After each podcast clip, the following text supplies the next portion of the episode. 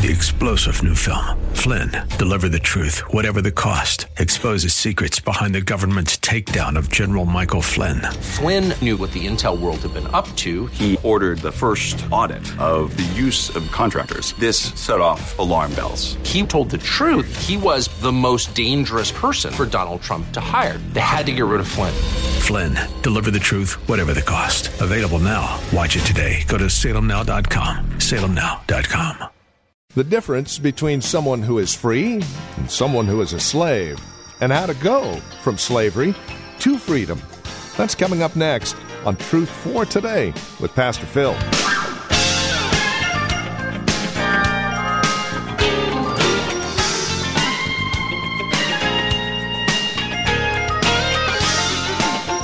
What it means to be set free in Christ. Believers in Christ are sons and not slaves. That's the title of our message today. Welcome.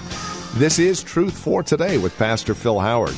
And we'll catch up with him in Galatians chapter 3 and 4 today. By the way, if you have a question for Pastor Phil, we'd love to hear from you.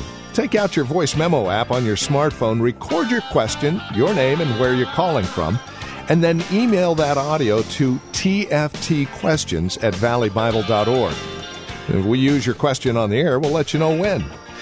Right now, here's Pastor Phil with today's broadcast. I'm going to say this let us not hold our women captive to chauvinistic teaching. Jesus was not a chauvinist. He could run with women and paid visits to women, that everything under the laws said he was a dirty, filthy man. But here is God in flesh who says, A fallen woman at a well is worth looking up. And I won't be contaminated to show her mercy. Christianity ought to set us free from racism, uh, gender bashing it ought to set us free from uh, uh, do you make a lot of money or are you poor? Uh, well, once they tell you they're in Christ, watch out because if they don't have money, you may have to feed them. And it really doesn't make any difference in status, does it? You don't have an upmanship because you got a PhD. You can't get any elevated any higher than saying, I'm in Jesus. I'm in Jesus, and He's up there. So something happened so radical in Christ. Now, by the way, the women still have the babies. Thank the Lord. I mean, you know, uh, what he's saying here don't change the men and women's bathrooms. Let's don't go to unisex. The distinctions may still exist down here. You may not own the company, you may work for the owner. That's okay, that's right. But he's saying it makes no difference to God. Your real status before Him is you're in my Son. You're clothed with Him. I'm going to treat you accordingly. I'm not going to treat you by earthly standards male, female, racial, and economic status. No, you're in the one that's beloved, that makes you beloved. He says in verse 29, you have become Abraham's seed not by circumcision, but by being in Christ. In Christ, I've become related to Abraham. For Abraham has a family that's not just racial and genetic, but a spiritual family that has been begotten by people who have believed God and God has counted them righteous. So he says, You're related, you Gentiles, you're related to Abraham. Now you call him your father, for in Christ you got into the spiritual line. Now he's going to begin in chapter 4, and he gives an illustration that's foreign to us because he um, uh, is going to tell about how they treated people under Roman law. And he's comparing it to being under the law of Moses. He's saying that uh, the Romans and the Greeks and the Jews had different ways of bringing a child from being a minor, a child, to being given adult status, kind of rite of passage. Uh, Rich and I were talking about this, and I think what Ted tried to do in his senior high group, he tried to have a some celebrations where they got the boys away with their dads, and that you're. When do we start treating the children like adults, or when does the raising change a bit? Some homes, maybe never, but the Jews had bar mitzvah which was in Jesus' time about age 12. you became a son of the law. The Greeks uh, had a ceremony that it happened uh, March 17th each year, and it uh, was usually done when a boy was 18. But the Romans did it a bit different. They um, celebrated it, and it was a time. Uh, and pardon me, I said the Greeks, it was the Romans that had this March 17th date. They would do this a dad would establish the date that he wanted his child to be treated like an adult because up to that time he was under slaves who were his teachers, his guardians.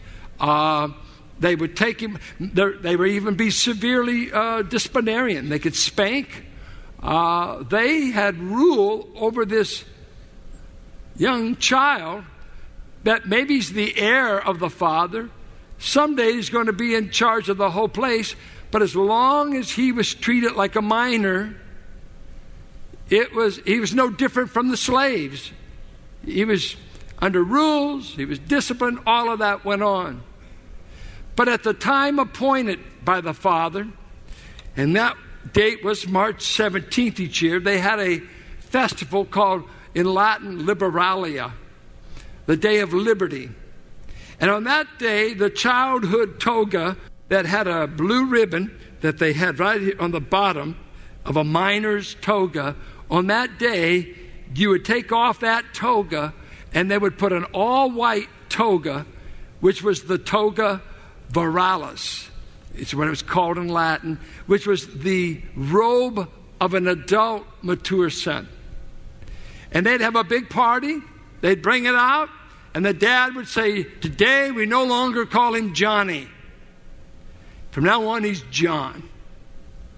From this day forward, you slaves, you teachers, you guardians, all of you who've had oversight of him, you're, you're fired from that job. He now will tell you what to do. Because he now is graduated. And he says, In Christ Jesus, God has brought us from being treated like minors under the law, rules, disciplinarians, to the status of full sons. And he used the word adoption. That you have some it means to be placed in front of all as an adult. And this is what god is saying. In my family you get adult privileges all of you I don't have you under elementary principles. I won't talk down to you as a minor. You've always been stupid. You're, you're underage. You don't know what to talk. No, I place you forward. Get rid of all the guardians and say, from now on, the only one over you is the Father. And you come to me if you need anything. Now, notice what the Father does at the time He liberates you. And this for us is the moment we were placed in Christ. Notice what He does. He said in verse 5 Christ came, redeemed us who were under the law, that we might receive the full rights of sons. Now, here's a tough passage. Because you are sons, God sent the Spirit of His Son into our hearts. When did you get the Spirit? Same time you became a son of God. When did you become a son of God? The moment you put faith in Christ, right?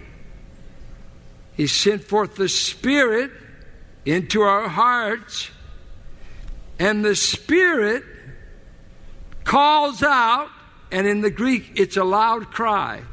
It's a strong word. He cries out. It's not a whisper word. It didn't say he talks, it didn't say he whispers. He, he cries out loud. And the Spirit in you, what he cries is Abba, Father. Abba is the Aramaic word, which was a sister word language to Hebrew. The Palestinians speak Aramaic.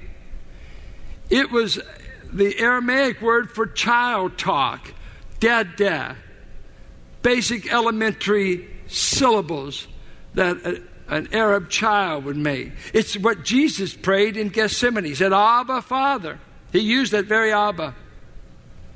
He said, The Spirit's been put in you to underscore a relationship to Yahweh, the God of Israel, that they did not even pronounce the name and they did not try to write it all. When they came in translations, they would omit where it was Yahweh and they never dared try to say the name upon fear of capital punishment. Now, we who are in Christ aren't stumbling around trying to know how to call God Yahweh, Elohim, Adonai, Jehovah Rapha, Nissi, Jehovah Shalom, all of his Jehovah Nissi names. Guess what? The first day of a Gentile believer's life in Christ, the Spirit starts crying, Call him Daddy God.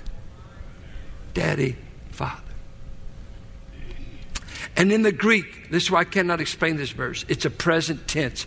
This the Spirit is doing all the time. Now, if you read Romans 8 14 through 16, it says there the believer is crying out, Abba, Father. And there it says, We are not been given the spirit of slavery that leads to fear again, but we've been given just the opposite spirit the Holy Spirit that says, You now call God Abba Father, which means the New Testament name for God, for the believer, is Father. Abba. What does this mean? Under the law, there was guilt. Under the law, God made Sinai burn, and they had to put ropes around it to keep people from trespassing and getting killed. Uh, people are still trying to figure out what Yahweh means from Exodus 3. Go tell them, Moses, I am that I am has sent you. And we still have definitions going all over the place. What does Yahweh mean? I am being that I am being. Well, after you've said it, do you understand it? No. It's a great theological definition, but guess what the Spirit is doing now that you're in Christ? He has given you a word of intimate relationship. Eugene Peterson, who wrote the message, gave me a great handle on language. He said language is characterized by three eyes, three eyes information, imperative, and intimacy. Let's take information. A child grows up, What's this? What's that? What's this? Book, book, book, book. What's this? Chair, chair. Good. He's learning. That's all language of information, data. What's that? Flower. Oh, he's got it. Good. One. And then you really want him to learn the language of imperatives. Don't. Do. Go. Stop. Wait. And so most of our language is information and uh, imperatives. There is the language, and Peterson develops this, of intimacy, and he says there's only uh, two places that adults wind up using it childhood, when you're a child, or when you're the father or mother of a child, courtship, and then we lose it. And it goes this way uh, in childhood, you can see a PhD playing over a crib with their child. And you think, can't you talk any better? Said, you know, you know what? Vocabulary is not what I'm trying to communicate. I'm trying to communicate affection. I'm trying to communicate on their terms that daddy is a wants their fellowship, approval, or we're having, and, the child, I mean, and you just watch parents, you just got to go, and the child finally says, oh, he got it. Got what? I just think he said, Dad, I love you. So, man, where did you get all that in that? Once a, time, once a while, my grandchildren, the one that goes, have them say it to Grandpa, and the other say, da, da, da, da, da. And I, I look, I said, isn't that precious? What did he say? But it's okay. It's okay, isn't it? Because it's intimacy. We played a game around here one time, uh, married couples. I think we disbanded the game. But uh, we found out names of guys and gals in courtship that was, in, I mean, they were crazy. Monkey toes. Uh, they, they, we had more crazy names. And he said, man, isn't that corny? It is so corny. Uh, I used uh, the courtship name that I, uh, when I was dating Carolyn, I, I, named her Rebecca because I was reading Isaiah, uh, rather uh, Abraham and Isaac. When he wanted to get a wife for Isaac, he sent Eliezer, that I took to be the Holy Spirit, to get his boy a bride. And when he found a bride, it happened to be Rebecca. So I always told uh, Carolyn, I'm her Isaac, she's my Rebecca. So Valentine's always says, to my, eyes, to my Rebecca from your Isaac. Well, that's so corny. But please don't laugh. It's really sacred. Don't make fun. Uh, who cares? See, if it was something real, like monkey toes, I wouldn't even tell you, but this sounds spiritual. I want, I want you to know how spiritual I was thinking, even when I was courting Carolyn. Thinking in biblical terms all the time lip lock, hug, smooch, you know, that kind of thing. And so you got that going. And so in courtship, hey, honey, baby, I love you. And you talk on the phone and you just kind of breathe and slobber on the phone. You didn't say anything. But man, we feel close. Feel close. She went to sleep. My Rebecca stayed broke on her phone bill when she's dating Jason. He was down south. Get that phone bill. It was outrageous. What did you say? I don't know, but oh, it was so wonderful. I, I know the phone company thinks it's wonderful. It's corny, but it's intimate. And by the time a child got old enough to come into the room, and his first word to an Arab father was, Abba. Abba. Did you know it can light up a man's heart? Daddy. Mama. From that day on, you know they're PhD material. From then on, the heart melts when you hear that. And I try to figure out what this means in my walk. McGee tells that Wilbur Smith came into his room when he was diagnosed with lung cancer. And McGee said when he was at the church of the open door, he'd gone to that hospital thousands of times to visit saints that were sick. And he'd tell them, I'm praying for you. You'll get better. Take hope. Get courage. But he said, I'll be truthful. I was scared to death. I was petrified. I didn't want lung cancer and I didn't want to die. And I was getting all these letters. Oh, don't worry, McGee, to be with Jesus is better than to be here. And he said, Don't be praying for me. Shut up. I want to keep going. But he said, when Wilbur Smith prayed for him and left that room, he said, I turned my face to the wall and cried like a baby, saying, Oh God, take this cancer from me. And he said, But all I could say was, Abba, Father. Abba, Father. Did you know that the Holy Spirit is in you constantly, whether you do it or not, or whether you know it? There's someone. Did you know the Spirit groans in you? And he makes utterances too deep for words because he intercedes for you when you've gone mute and you don't know what to do. And when you don't know how to be theological or brilliant on the explanation, guess what? He cries out, But I'm your child. I come to you on the basis of not theology, but upon relationship. I've, I never in my life called my daddy Lawrence. That was his name. Lawrence John. Larry's named after him. And wishes his daddy would have dropped the Keith and put Lawrence John and made him a full named child after him. I've never had my girls call and say, Philip. If they do, they're out of the will. you know why? All of you folks call me Philip. I've only got three that can call me dad. Only three people on the face of the earth that can call me dad. And I like what they're teaching the grandchildren. They call me Papa, so I get both, both beautiful little terms. My grandchildren call me Papa, the girls call me Dad, and it seems to always produce a benefit. When you come to God, He's sick and tired of his children trying to impress you with anything but that they know him. I was reading the life story of C.S. Lewis last night, a new book out by InterVarsity Press. That Lewis, his mother died at nine, Flora. She had the greatest impact on him. She died of cancer young. And his dad was a thoroughbred Welshman, which was sentimental, emotional, And as he would say, he had ups and downs in his emotional makeup that were unsettling, and then he became a drunk. And when that happened, he was terrible to C.S. Lewis and his brother. They sent them to boarding schools in England that were terrible. And Lewis says, I believe every boy that gets warped in life loses the affection of his father at a young age. To not have a father in the formative years who brings affection, who brings acceptance.